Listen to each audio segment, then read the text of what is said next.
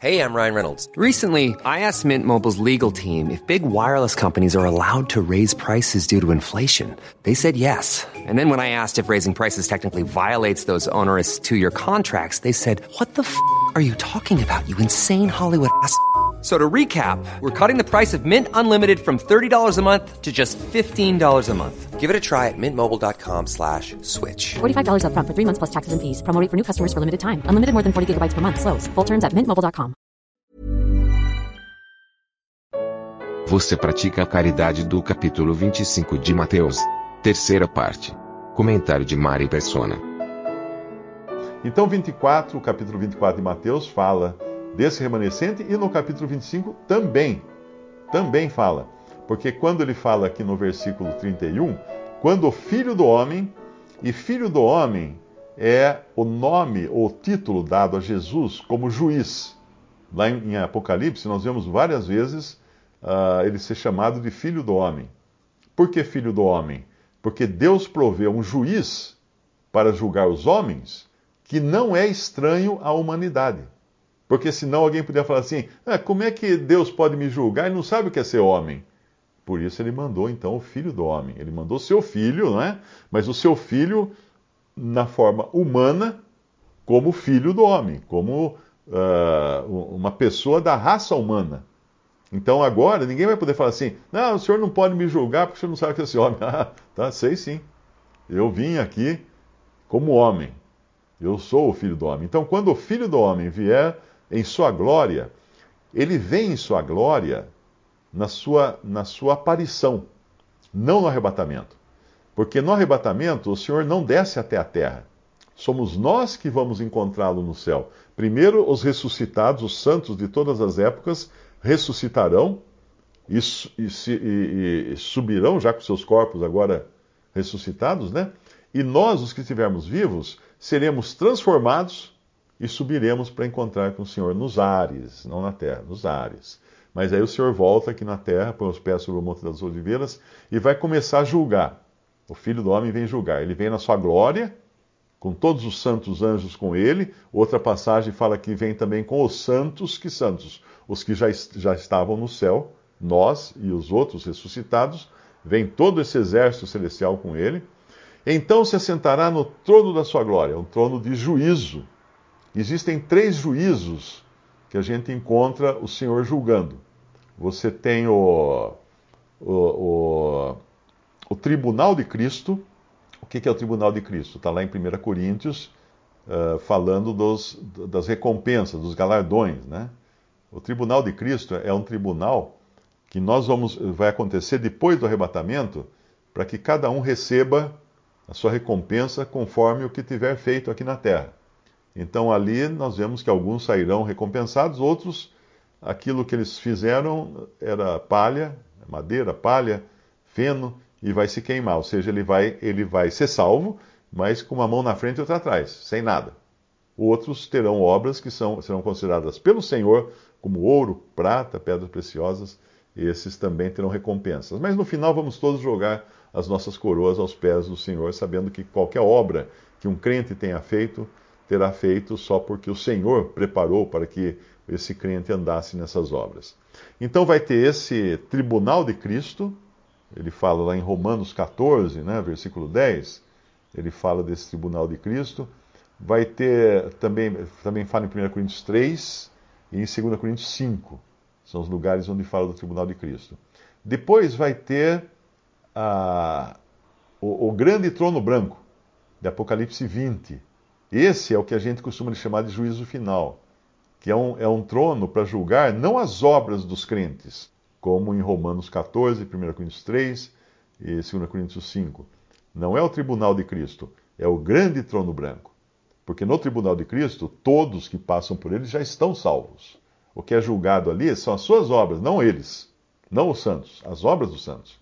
É mais ou menos como um concurso de pintura, de obras de arte. Quem que... que são expostas os quadros dos pintores. Aí tem uma banca lá de jurados que vai julgar qual, quais são as melhores obras ali. Eles não estão julgando a pessoa do pintor, porque um lá é, é, é bêbado, drogado, mas fez uma grande obra de arte, então bonita, a obra de arte é boa, ganha o primeiro prêmio. Não estão julgando ele lá, né? O, o bêbado drogado que está com ação na justiça, nada disso. Eles estão julgando a obra. Então a mesma coisa será o, o tribunal de Cristo. Já o grande trono branco, não. No grande trono branco serão julgados os perdidos. Então nenhum salvo vai chegar no juízo final para ser julgado. Por quê? Porque ele não tem de que ser julgado. As suas obras, ou melhor, os seus pecados, já foram julgados na cruz, quando Deus derramou sobre Cristo toda a sua ira, toda a sua aversão, todo o seu juízo contra o pecado. Então, na cruz foram, foi, foi resolvida a questão dos pecados do crente, do crente em Jesus. Mas lá no grande trono branco, no final, serão, receb... serão julgados os ímpios, os que não têm salvação, e dali não sai ninguém salvo. Se você ler a passagem de, de Apocalipse vinte, você vai ver que não tem, não tem ninguém sendo salvo ali. Serão abertos os livros e cada um será julgado para receber diferentes penas. Ali já é a promulgação da, da sentença, né? Ó, você vai ficar dez anos na cadeia, você vai ficar cinco anos na cadeia, você vai ficar trinta anos na cadeia. Porém, lá vai ser diferente, porque todos vão ficar eternamente no lago de fogo. Mas fica muito claro que haverá também uh, diferentes penas, como o próprio Senhor Jesus fala nos evangelhos, das cidades de Ai de ti, uh, ele fala duas, duas ou três cidades lá, né? Se no teu meio, ai de ti Corazinha, ai de ti Betsaida, se no teu meio fossem feitos, uh, se, se no meio de Sodoma e Gomorra fossem feitas as coisas que vocês viram, né? Uh, ele, ele mostra que Sodoma, eu não lembro bem a passagem, mas ele mostra que Sodoma e Gomorra teriam uma pena menor do que dessas cidades que tiveram o privilégio de, de ver, de terem visto Cristo atuando no meio delas. Mas esse não é o nosso assunto agora, só passando aqui para aqueles dois, eu, eu falei de dois julgamentos, né? Que o Filho do Homem vem para julgar, uh, primeiro vai julgar os, sal, os salvos, não os salvos, as obras dos salvos no céu, no, no tribunal de Cristo, e depois, no final de tudo, vai ter o grande juízo final no grande trono branco de Cristo, né? Apocalipse vinte. Mas tem mais esse julgamento aqui, no capítulo vinte e cinco, é o julgamento das nações. Então repare que isso é quando o Filho do Homem vier na sua glória, e todos os santos anjos com ele, então se assentará no trono da sua glória, e todas as nações serão reunidas diante dele, e apartará uns dos outros, como o pastor aparta os bodes dos bodes das ovelhas. Porá as ovelhas à sua direita, mas os bodes à esquerda. Então dirá o rei aos que estiverem à sua direita: vinde, benditos de meu Pai, possuí por herança o reino que vos está preparado desde a fundação do mundo. Isso aqui também, esse, esse detalhe é importante, ó, porque os santos, os santos da dispensação da igreja agora, uh, eles foram salvos, eles foram escolhidos, melhor dizendo, eleitos, antes da, da fundação do mundo. Fomos eleitos nele, em Cristo, antes da fundação do mundo. Esse é o caráter do crente celestial. Esses aqui são os, os crentes terrenais que foram escolhidos desde a fundação do mundo, para entrar no milênio, então, para participarem do reino, do reino desse rei, que vai descer aqui para julgar e estabelecer o seu reino e julgar as nações, esse, esse terceiro tipo de julgamento, de juízo. E aí ele fala por que, que, ele, uh, que eles são benditos do Pai, né? Possuir por herança o reino que vos está preparado desde a fundação do mundo. Porque tive fome, deste-me de comer, tive sede, deste-me de beber, era estrangeiro, hospedaste-me, estava nu e vestiste-me, adoeci, visitaste-me, estive na prisão e fostes ver. Então tudo isso que cristãos também fazem hoje, mas que não tem o caráter disso aqui. Porque nesse momento aqui, que é quando acaba a grande tribulação, o Senhor vai ponderar tudo o que fizeram os que passaram pela grande tribulação, aqueles que passaram sendo perseguidos e aqueles que passaram perseguindo. Então você tem as ovelhas, as ovelhas são gentios, são gentios que serão salvos para habitar no milênio. E os bodes, os bodes são gentios e judeus, seja lá quais forem, que estarão perdidos, já aqui já estarão perdidos, porque eles não trataram como deveria tratar os pequeninos irmãos do Senhor. Então tem três classes de pessoas aqui. Você tem as ovelhas gentios, gentios que, que convertidos durante a grande tribulação. Você tem os bodes, incrédulos, perseguidores durante a grande tribulação. E você tem os pequeninos irmãos, do versículo quarenta, que são os irmãos do Senhor Jesus. Os judeus, o remanescente de judeus fiéis, que irá se levantar durante uh, a grande tribulação e dará e serão protegidos, alimentados, vestidos, uh, medicados, visitados na prisão por esses gentios que serão as ovelhas do Senhor. Então aqui, quando ele fala no versículo, no versículo trinta e sete, quando foi que nós fizemos isso? Né? Eles perguntam para o Senhor. Versículo trinta e oito, uh, e quando te vimos estrangeiros, tal, uh, no versículo quarenta, respondendo o rei, lhes dirá, em verdade vos digo que quando fizestes a um destes pequeninos irmãos, a mim o fizestes. Porque o Senhor, é, é, como, é como quando Paulo, é uma outra situação agora, agora vamos, muda, muda o lado do disco, vamos falar da igreja, não é? Estamos falando de judeus aqui. Vamos, o outro lado do disco fala da igreja. Quando o Senhor aparece a Paulo no caminho da, de Damasco, ele fala assim, Saulo, Saulo, por que me persegues? Porque persegues a mim. Mas Saulo nunca perseguiu o Senhor Jesus. Ele nunca, ele, ele perseguia cristãos. Mas perseguir os membros do corpo de Cristo é o mesmo que perseguir a Cristo. Então quando você vê aquelas fotos, aqueles vídeos dos caras lá na, no, no, no Oriente Médio, de, os terroristas degolando cristãos, né, fazendo aquela fila de cristãos, pondo numa jaula os cristãos e descendo dentro d'água para morrerem afogados, O que, o, que que tá, o que que eles estão fazendo ali? Aquilo ali está anotado. Está anotado no livrinho do Senhor. Está anotado. Todos aqueles ali estão anotados. Os cristãos que são, são mortos ali, os salvos, né, que são mortos, já estão na glória com Cristo. Mas os que fizeram aquilo, se não se converterem, estarão perdidos eternamente. Terão a pena mais grave que pode existir, que é a pena de perseguir e matar um salvo, um cristão, um membro do corpo de Cristo. Eu li uma vez um relato que teve um terrorista que se converteu, né? Porque numa dessas, que eles enfileiraram os caras tudo um do lado do outro, com aquela roupa cor de laranja, né? E atrás de cada um ficou um terrorista com a faca no pescoço, e aí eles começaram a cortar os pescoços, né, dos, dos, dos cristãos. Eles tinham sido presos porque eram cristãos. E, mas, teve, mas antes de acontecer isso, eles começaram a cantar. Os prisioneiros começaram a cantar, cantar hino, né? Aí um dos terroristas se converteu ali, com aquele testemunho.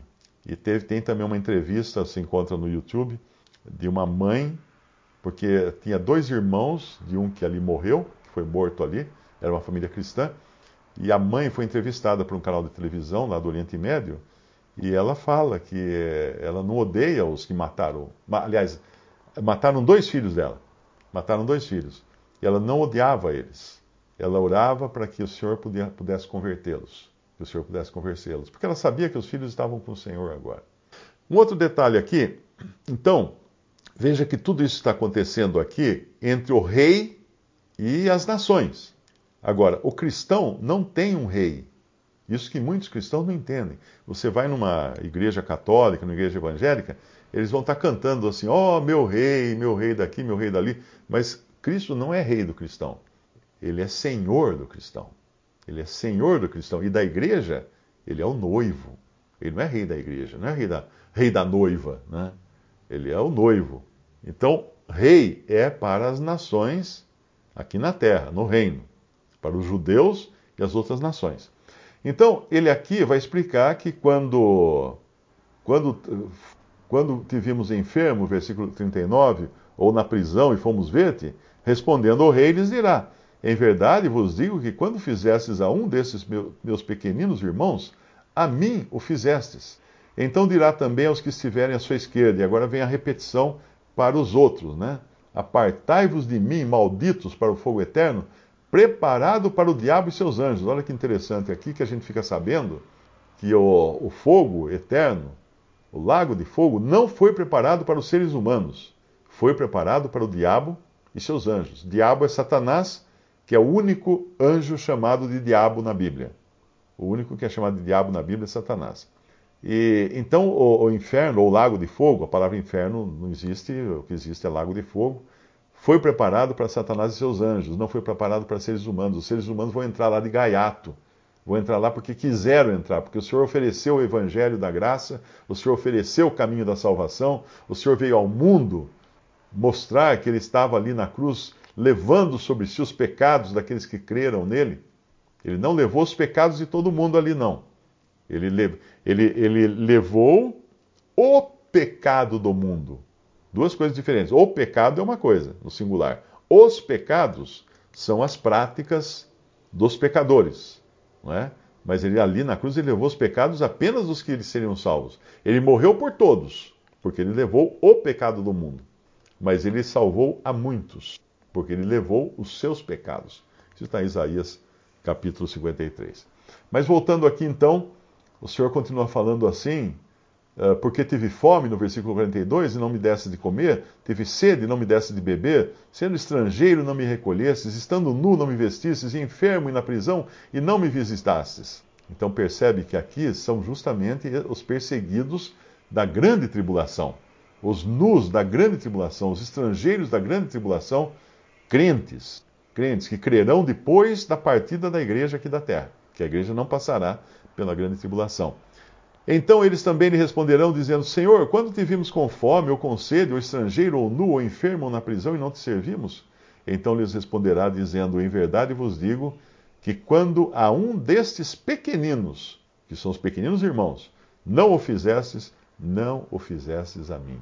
E irão estes para o tormento eterno, mas os justos para a vida eterna. Então isso é uma passagem, uh, se aquele rapaz perguntou, não sei se ele é crente ou não, uh, no sentido de desafio, né?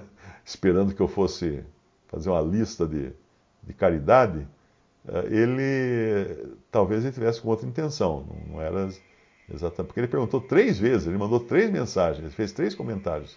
E então aqui deixa muito claro que isso aqui é para o futuro, e esses daqui não são uh, membros da igreja, não fazem parte da igreja, porque a igreja já terá sido tirada da terra quando as coisas desse capítulo e do capítulo anterior estiver, estiverem acontecendo. A igreja já terá saído da terra. A igreja, ainda nos evangelhos, ela é um mistério que seria revelado depois a Paulo.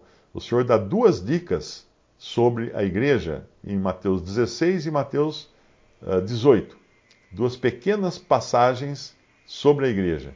Mas os discípulos mesmo não entenderam o que ele disse, porque não tinha sido revelado pelo Espírito como iria ser revelado a Paulo a respeito da igreja.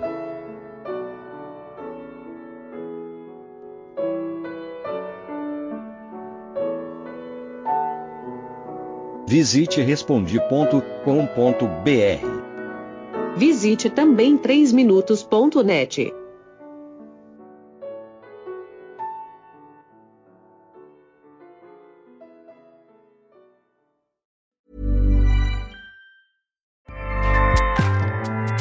Acast powers the world's best podcasts.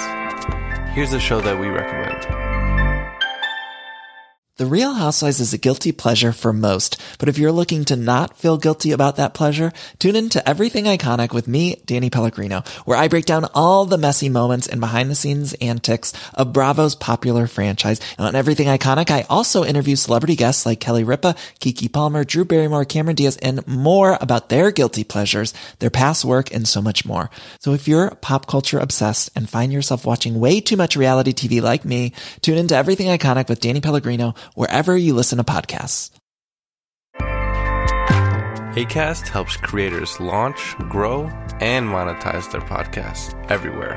Acast dot com